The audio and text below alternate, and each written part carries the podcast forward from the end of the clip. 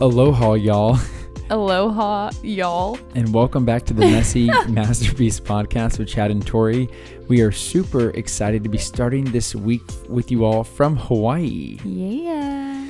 Anyways, babe, do you want to hop into this devotional so we can go to the beach? Yes, let's do it, y'all. Today we are reading out of Genesis 16 13, and the devotional is titled Seen by God. It says, Thereafter, Hagar used another name to refer to the Lord who had spoken to her. She said, You are the God who sees me. The love letter from God says, Beloved child, my eye is always on you, and I love what I see. Nothing you do for my glory will ever go unnoticed. I know there are times you feel invisible, as if no one sees the way that you love and serve others. Even in those uncertain times, I am there. I saw the faithful acts of all my children who have gone before you. I saw David when he was just a shepherd, and I raised him up to be a mighty king. I am the God who sees your true heart. You are my child, and a day is coming when you will be greatly rewarded. The reward I have for you can't be found in other people's praise. The best is yet to come. My love, so until that day, I want you to live for an audience of one me. Love your Heavenly Father. The reflection says, Every one of us has had times when we feel invisible and unimportant. However, those are the times when we have the opportunity to see God because we're not looking for anyone else for approval. The next time you feel invisible, ask your Heavenly Father to make Himself known to you in a special way. He is the God who sees you. The Treasure of Truth says, God sees everything perfectly and will help you see His will for your life. The thing that comes to my mind when talking about this subject is praying to ask God to help us feel seen, Mm-hmm. is to also realize, well, why don't I feel seen? Hmm. And it very well could be a work of the enemy. Yeah.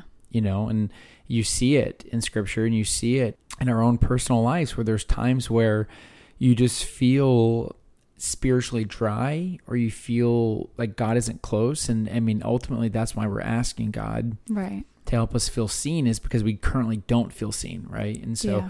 that's one thing that I will do is I'll make sure that not only do I start lifting up my prayers that God would make himself known in my current situation or to kind of give me one of those little um, like hey I'm still here moments you know Mhm. Yeah. but then I'll also pray against the the plot of the enemy yeah. to make me feel isolated to make me feel lonely to make me feel inadequate to make me feel all those bad things because he definitely has a role in us feeling that way Yeah. Yeah. And I love that we can have those feelings, but those feelings, it doesn't mean it's true. You know, when you read the Mhm. truth of God's word, He says, I will never leave you, I will never forsake you. And so I feel like in those moments where we're feeling not seen or we're feeling invisible or we feel like the things that we're doing are just going unnoticed, the fact that God says, I will never leave you and I will never forsake you means that that's true. It means that He's there. It means that He sees you. And um, I just think it's so powerful to have um, that weapon of the truth of God's word. And honestly, y'all, in those moments where you don't feel like you can feel God, get in His word because He's given this as a gift. Look at it as like a love letter to you, like a Mhm. map for your life. And I can promise you, if you sit down and you pray, like, Lord, make yourself known in this scripture to me, keep reading until He makes Himself known to you. And I just think that God is gracious enough and merciful enough to do that. And every time I have, He's met me in that place. And it might take a little while. It might take you taking 30 minutes or taking an hour or taking an entire day to just disconnect from the world and reconnect with Him. But any time spent trying to connect with God is not time wasted. Yeah.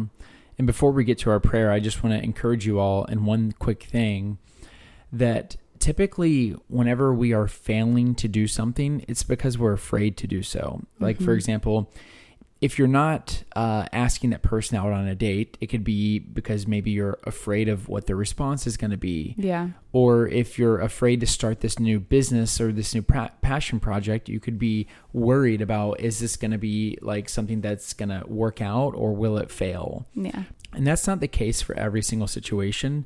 But I kind of bring it back to the idea of like, why aren't we spending time in God's word? And you may very well be spending time in God's word, which is awesome. But I know there's times when I don't want to. There's times when I don't feel like opening his word and it makes me wonder why. Mm-hmm. What am I afraid of? Or Yeah. is there a reason why I'm failing to open up his word and have his you know words illuminate in my life Yeah. and a part of the time i feel like it's because i don't know where to start Mm. you know it's like Mhm. i just kind of see this big book with a lot of pages and i'm like well so i'm supposed to open this and feel better Yeah. you know it just kind of it doesn't really make sense Yeah. you know and so i would encourage you all to kind of create a plan to help you open up that bible Mhm. if you are newer to it some of you are seasoned veterans and you know exactly where to run in the bible based on how you're feeling and some of us play like um like bible roulette which i think is hilarious like where you're like all right god i'm Open trusting yeah i'm Yeah. trusting you to open up to the right page and then he does right Mhm. depending on what you're going through but then there's a lot of us who are like well i don't i don't really know where to start Mhm. and so maybe Tori and I will do a YouTube video on that. yeah. Um, but if you're looking for help on this specific thing, you can go to the Bible Project on YouTube. Yeah. That's a great resource. They also have a podcast. And so that's a great resource to kind of help you get a better understanding of how to read the Bible. Mhm. That way it doesn't feel so daunting. Yeah. And I honestly, I think one of the reasons why I promote the Thrive Bible so often is ever since I got this Bible, and I know a lot of you out there have it now, which makes my heart just so happy.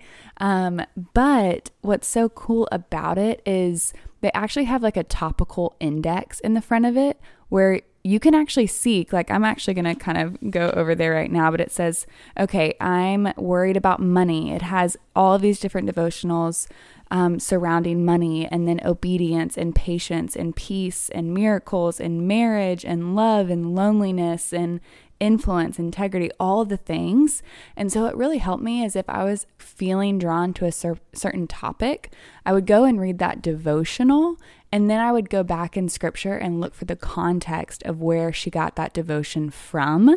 And so I really encourage you, if you do have this Bible, and even if you don't, any of the scripture that we read out in the very beginning, highly recommend you go back and read that whole chapter you know, and actually like dive in and figure out the context of the story. And maybe this devotion, maybe the devotionals that we do will illuminate even more for you guys. hmm Yeah, and for me, it was uh, I spent a lot of time just googling stuff. Yeah. where I would Google like verse about feeling bad, verse about feeling lonely, verse about feeling less, you know, and then I would just kind of go on our little rabbit hunt. But um, anyways, do you want to go and pray us on out, baby? Yes. Dear Heavenly Father, we thank you for just being a good father, a father who wants to meet us exactly where we are, and a father who loves us too much to let us stay exactly where we are. So, God, I just pray that you meet each and every one of us this morning, that you illuminate our hearts, God, that you create a newfound fire in us to dive deep in your word, to remember who you are, God, and remember who you are to us, and remember how much you love us, how much you see us, how much you've purposed us. God, for those out there questioning, I pray that you make it abundantly clear that they know your voice, they know your word, God, that they have a discernment to feel your spirit, that all of the questions would just they would abandon them, God, and just relentlessly pursue you and your heart, God. Because any questions we have, God, you can handle them. And so it's not that they just need to abandon all their questions, but bring them to your feet. And even if you don't answer them right away, Lord, that they would be um, just surrounded by your peace, a peace that might not even make sense. Um, Lord, and that's what we are all after. We want your peace to abound in our life. And so, Lord, we're going to open up the floor right now for our listeners to pray, and we're going to be praying in agreement with them.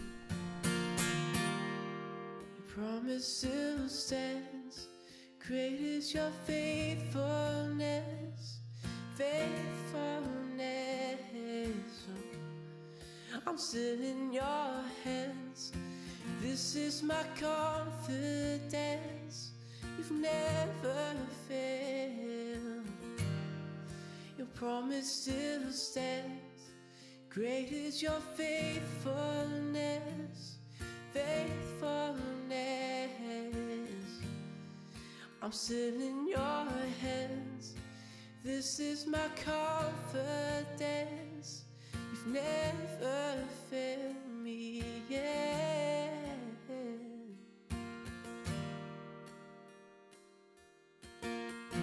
Amen, God. Amen, God. Amen. Thank you all for tuning in. And tonight, wow. Okay. Torn, I'll be talking to you tomorrow. Talk to you guys tomorrow. bye bye.